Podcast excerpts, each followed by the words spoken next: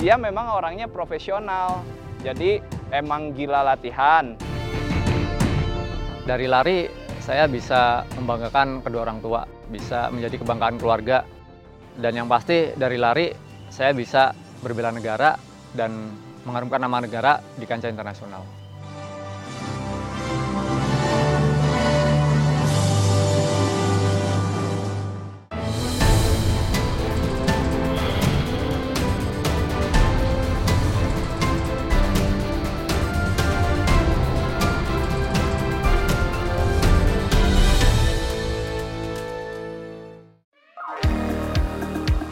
Pelari jarak jauh Agus Prayogo kembali mempersembahkan medali untuk kontingen Indonesia. Bangganya, kali ini Agus meraih medali emas dari nomor lari 10.000 meter di Stadion Bukit Jalil, Jumat malam. Pria kelahiran Bogor 23 Agustus 1985 ini telah malam melintang di dunia atletik, khususnya lari jarak jauh. Di Asia Tenggara, Agus Prayogo adalah rajanya baik di nomor 5.000 meter, 10.000 meter hingga full maraton 42,195 km.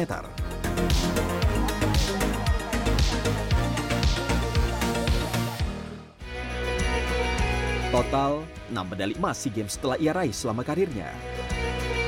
Pada SEA Games Kuala Lumpur 2017, pencapaian Agus mencapai puncaknya. Selain meraih emas di nomor 10.000 meter, Agus juga mengoleksi perak dari nomor maraton dan satu medali perunggu di nomor 5000 meter.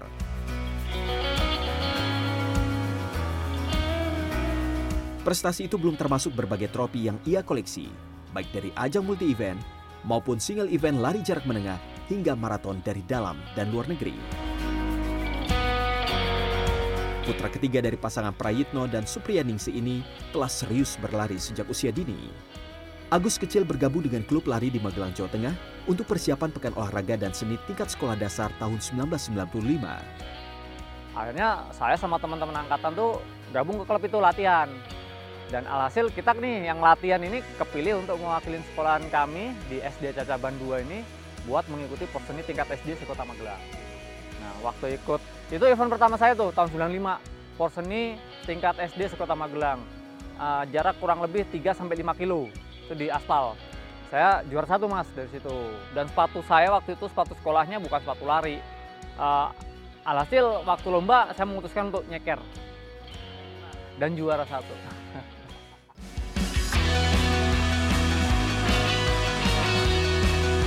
Prestasi Agus yang juga adik dari mantan pelari nasional Sintawati ini terus melesat hingga menjuarai ASEAN School Game pada nomor lari 1500 meter, 5000 meter, dan 10.000 meter.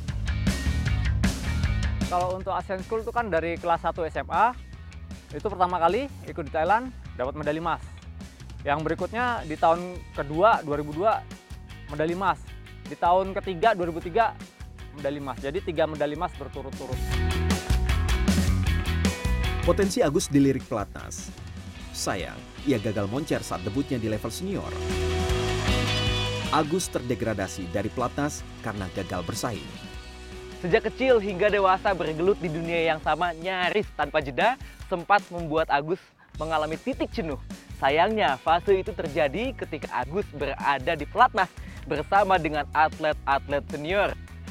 Prestasi yang tidak secemerlang seperti di masa junior, kuliah yang kadung ditinggalkan dan tak adanya pekerjaan tetap sempat membuat Agus hengkang dari lintasan lari.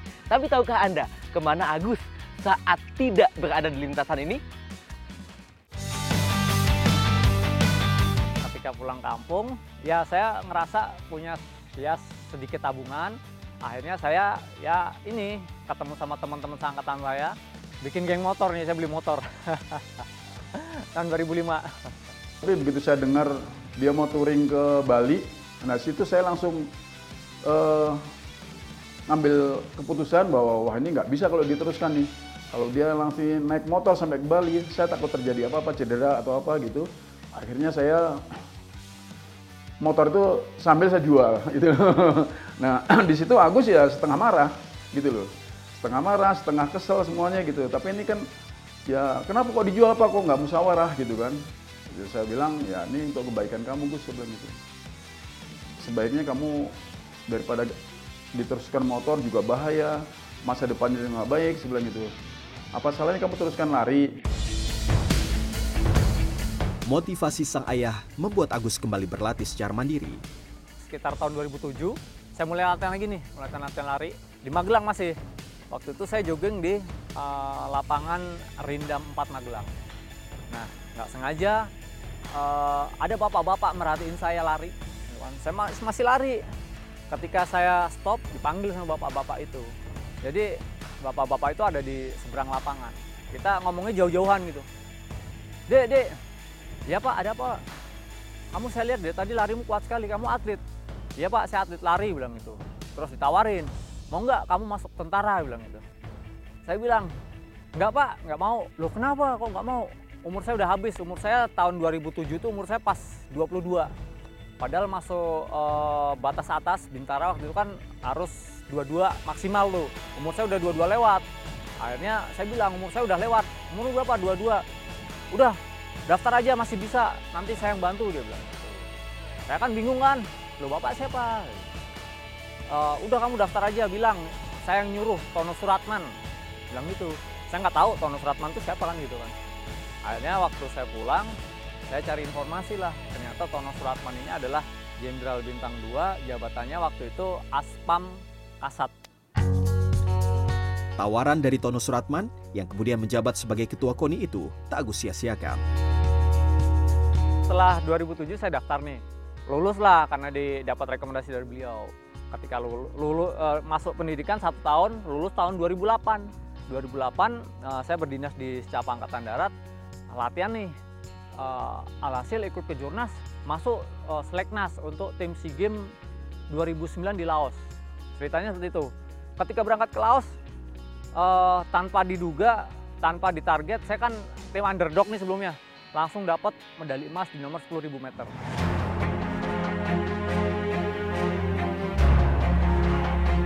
Menurut Agung Mulyawan, pelatih Agus Prayogo, sejak SEA Games Singapura 2015 hingga SEA Games Filipina 2019, prestasi Agus dinilai terus menanjak setelah ia masuk TNI. Fisik dan mental bertanding Agus digembleng di Pusat Pelatihan Nasional Lari Jarak Jauh di Pangalengan, Kabupaten Bandung. Waktu 2015 dipersiapkannya nomor 5000 dan 10000 dan kebetulan Vietnam juga lagi kuat uh, apa perkembangannya lagi bagus. Sehingga uh, ya di sini benar-benar habis-habisan juga digemblengnya gitu sampai dia kurus banget.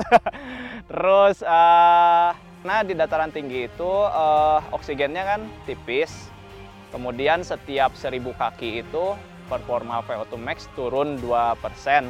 Nah itulah yang diambil keuntungannya.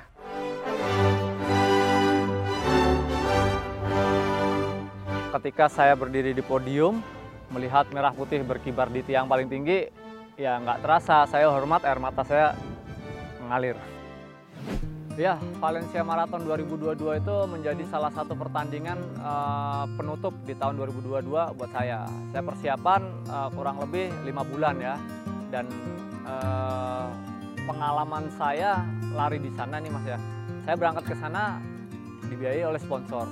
Tantangannya hanya dua, berhasil atau gagal.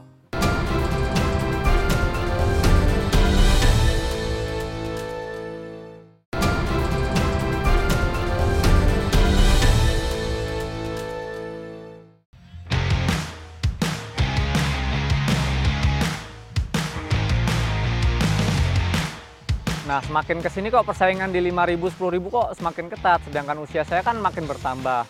Otomatis uh, kemampuan speed saya itu kan berkurang.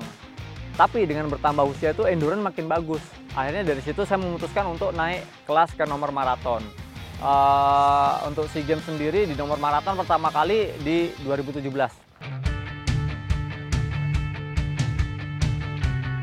Selain persaingan semakin ketat, Agus juga sudah memecahkan rekor nasional di nomor lari jarak pendek hingga menengah.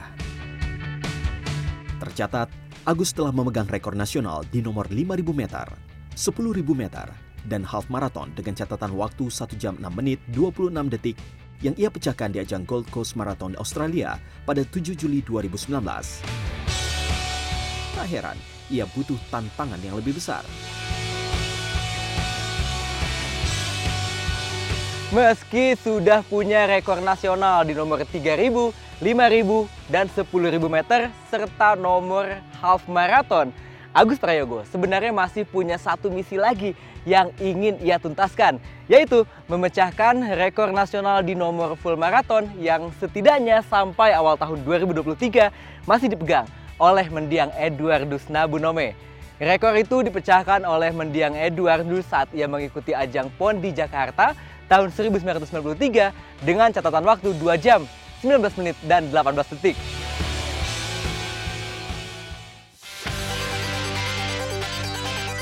Catatan waktu terbaik Agus Prayogo di nomor maraton adalah 2 jam 21 menit 09 detik di Seoul, Korea Selatan tahun 2017.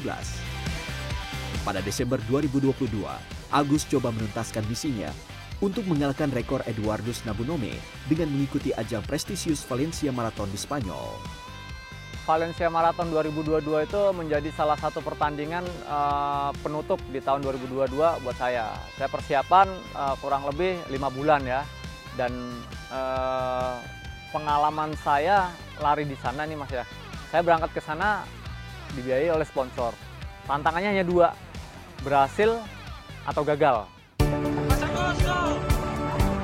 Valencia Marathon Agus bergabung dengan atlet-atlet elit dunia strategi pun disusun Selama latihan, Agus juga berlari dengan kecepatan 3 menit 15 detik per kilometer, melebihi rata-rata kecepatan mendiang Eduardus. Pada saat latihan, kami berusaha mendorong Agus Prawigo ini untuk mendekati waktu tersebut. Waktu flag off, tas, begitu lari, kilometer pertama, euforianya kan ke bawah nih mas, overpace. Terlalu kencang, kilometer pertama. Akhirnya saya menurunkan pace-nya, dan kilometer kedua masih overpace lagi. Saya turunin lagi saya sampai pindah grup running group itu kan mereka kan ada peser peser gitu ya. Saya pindah running group pindah lagi pindah lagi. Sampai tiga kali saya pindah mas.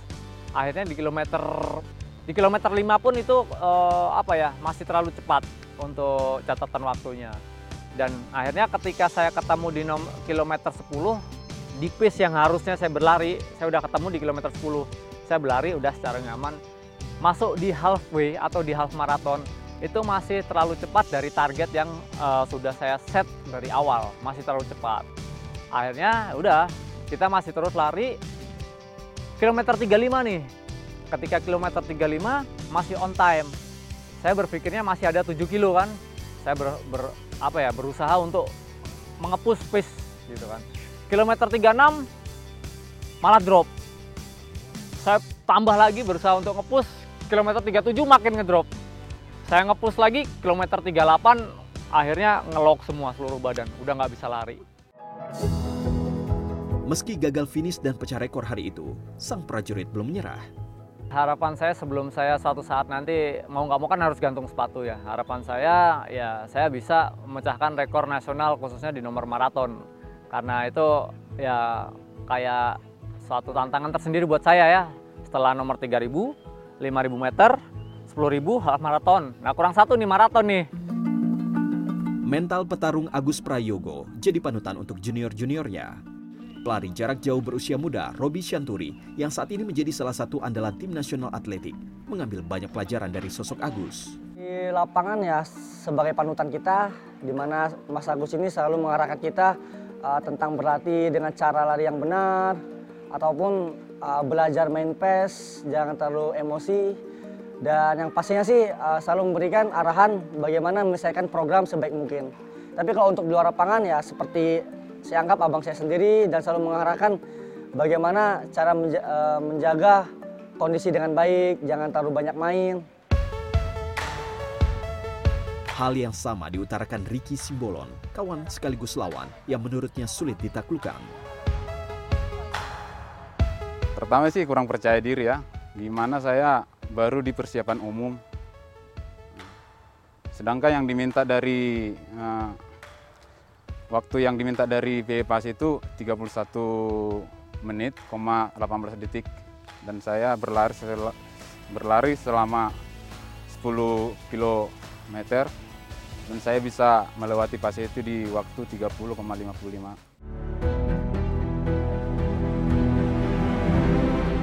tampil gagah saat berdinas, kerja keras di latihan, dan mati-matian saat bertanding di lintasan lari bukan berarti Agus menjadi sosok yang keras ketika berada di tengah-tengah keluarga. Knock, knock, knock on heaven's door.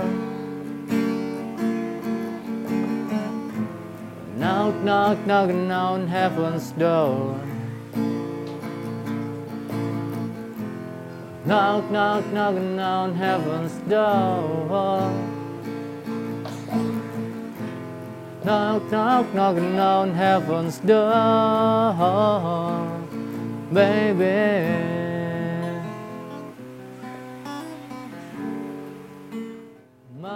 Sang pelari yang mahir memainkan gitar ini adalah sosok hangat ketika berada di rumah. anak geng motor nakal tapi kok inget waktu sholat gitu. Jadi oh istimewa nih berarti cowoknya gitu kan. Maksudnya eh, walaupun dia main-main sama temen tapi masih tetap waktu ingat waktu sholat gitu. Jadi dari situ kenalan berlanjut udah Mas Agus kalau di rumah itu adalah sosok eh, seorang ayah yang penyayang sama anak-anaknya disiplin waktu terutama waktu sholat selalu dia ingetin anak-anaknya eh, agama lah buat dia agama terutama agama yang paling penting Mama, take this back for me. I can't use it anymore. In dark to dark to see. Feel like I'm knocking on heaven's door, oh, baby. Ayunan lengan juga pandangan lurus ke depan. Oke. Bahunya rileks. Bisa dirasakan di midfoot. Ya.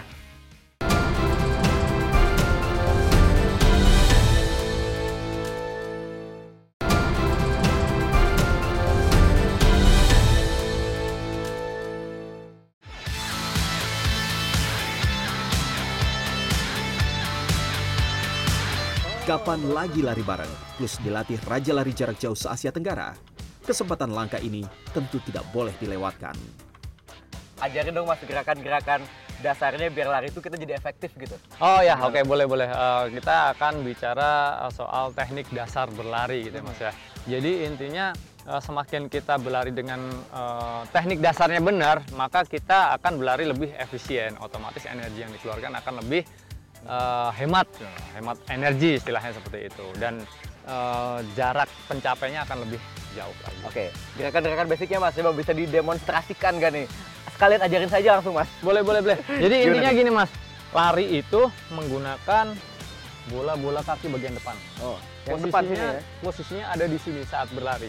Gitu ya, tumpuannya ada di sini, bukan menggunakan tumit. Walaupun ada beberapa sebagian pelari yang masih berlari menggunakan landing atau saat tumpuan menggunakan tumit. Nah, ini kita belajar menggunakan bola-bola kaki untuk yang pertama eh, mengurangi eh, resiko cedera.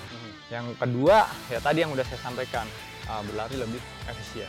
Jadi kita akan berlatih running ABC drill dengan tumpuan berada di bola-bola kaki atau di mid foot, di middle foot. Oh di tengah ya berarti ya? betul. Ayo kita coba mas. Yang pertama adalah gerakan A ya mas ya. Ini eh, high knee. High knee itu diangkat, Oke. gitu ya, diangkat. eh, ini sejajar atau rata-rata air, gitu mas ya. Mhm. Tumpuannya di mana mas? Di tengah, Di mid foot. mid foot. Oke, mari kita lakukan gerakan yang pertama, ya mas. Seperti ini. Ayunan lengan juga pandangan lurus ke depan. Oke. Bahunya rileks. Bisa dirasakan di mid foot. Ya. Ya, pertahankan. Setelah jarak kurang lebih 20 sampai 40 meter, langsung kita sprint, Mas. Berlari.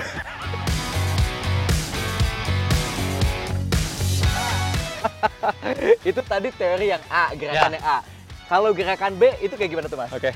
Eh, tadi gerakan yang pertama A itu udah bisa merasakan saat landing menggunakan bola-bola kaki bagian depan. foot ya. Bisa kan? Mhm. Nah, rasa yang kedua sekarang kita balik arah ke sana ya. Kita Oke. balik lagi ke sana.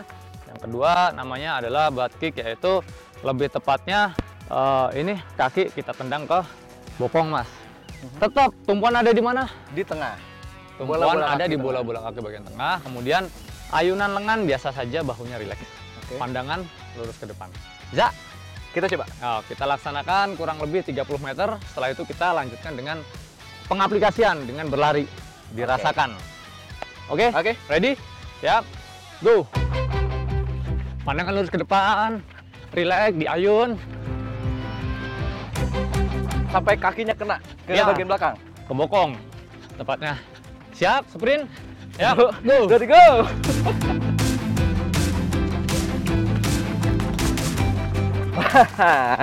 Udah dua gerakan nih Mas Agus. Oke. Gerakan A, gerakan B lumayan sudah bisa diaplikasikan ya. Oke. Nah, sekarang kalau gerakan yang ketiga nih, gerakan C itu kayak gimana? Nah, gerakan C yaitu namanya leg strike atau dilempar ke depan mas kaki mas. Dilempar ke depan. Ah, lempar ke depan. Ini bisa kita lari langsung panjang gitu, ya. Mhm. tapi eh, kita menggunakan yang pendek aja. Seperti ini.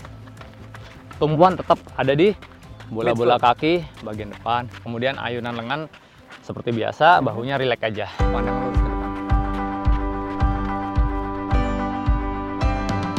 Nah, gerakan itu kan ada tiga. Tadi dilakukan berapa kali repetisinya dan biasanya dilakukan dalam jarak berapa meter tuh? Eh, kalau mau melakukan dalam sesi latihan khusus bisa dilakukan eh, 4 sampai 5 kali repetisi atau pengulangan dengan jarak 20 sampai 30 kemudian dilanjutkan dengan sprint. Lari sprint. Oh, sebenarnya nggak jauh ya. Nggak jauh, cuman harus sering. Tapi kalaupun tidak ada di sesi khusus bisa diselipkan dalam sesi warming up atau pemanasan sebelum memasuki program latihan inti. Selain menjalani hari-hari sebagai atlet, sejak tahun 2020, Agus mulai merintis wadah kepelatihan sebagai bekalnya ketika nanti sudah gantung sepatu. Saya bikin eh, ini tim Aspro. Mhm. Apa tuh? tim Agus Prayogo. Nah, seperti itu. Jadi gini Mas, eh, bisa dibilang usia saya kan sudah tidak muda lagi. Mau nggak mau nanti pada waktunya saya harus gantung sepatu atau pensiun dari eh, atletik khususnya jadi atlet. Mhm. Nanti saat em, selesai menjadi atlet, saya mau nggak mau kan harus menjadi pelatih.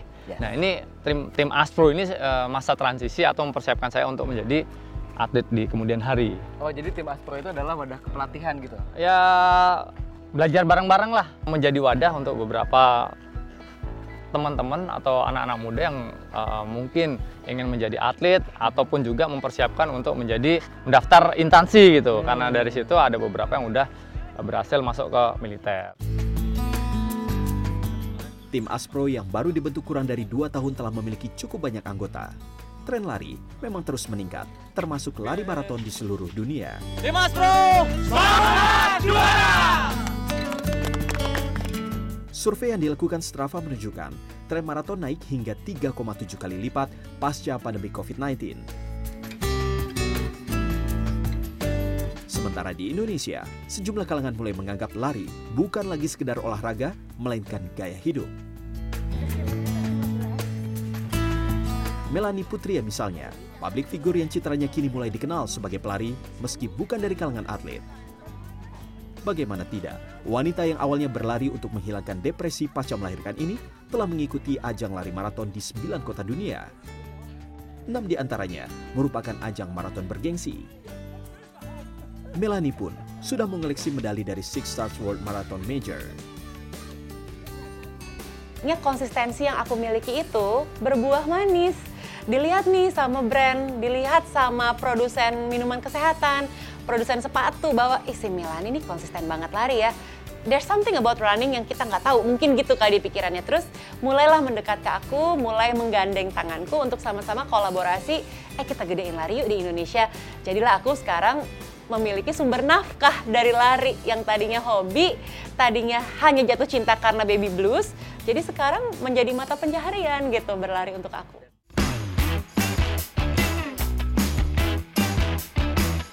Ya, olahraga lari pada akhirnya memiliki makna yang begitu besar bagi sebagian orang, terlebih bagi seorang juara Asia Tenggara, Agus Prayogo. Lari bisa dibilang segalanya buat saya.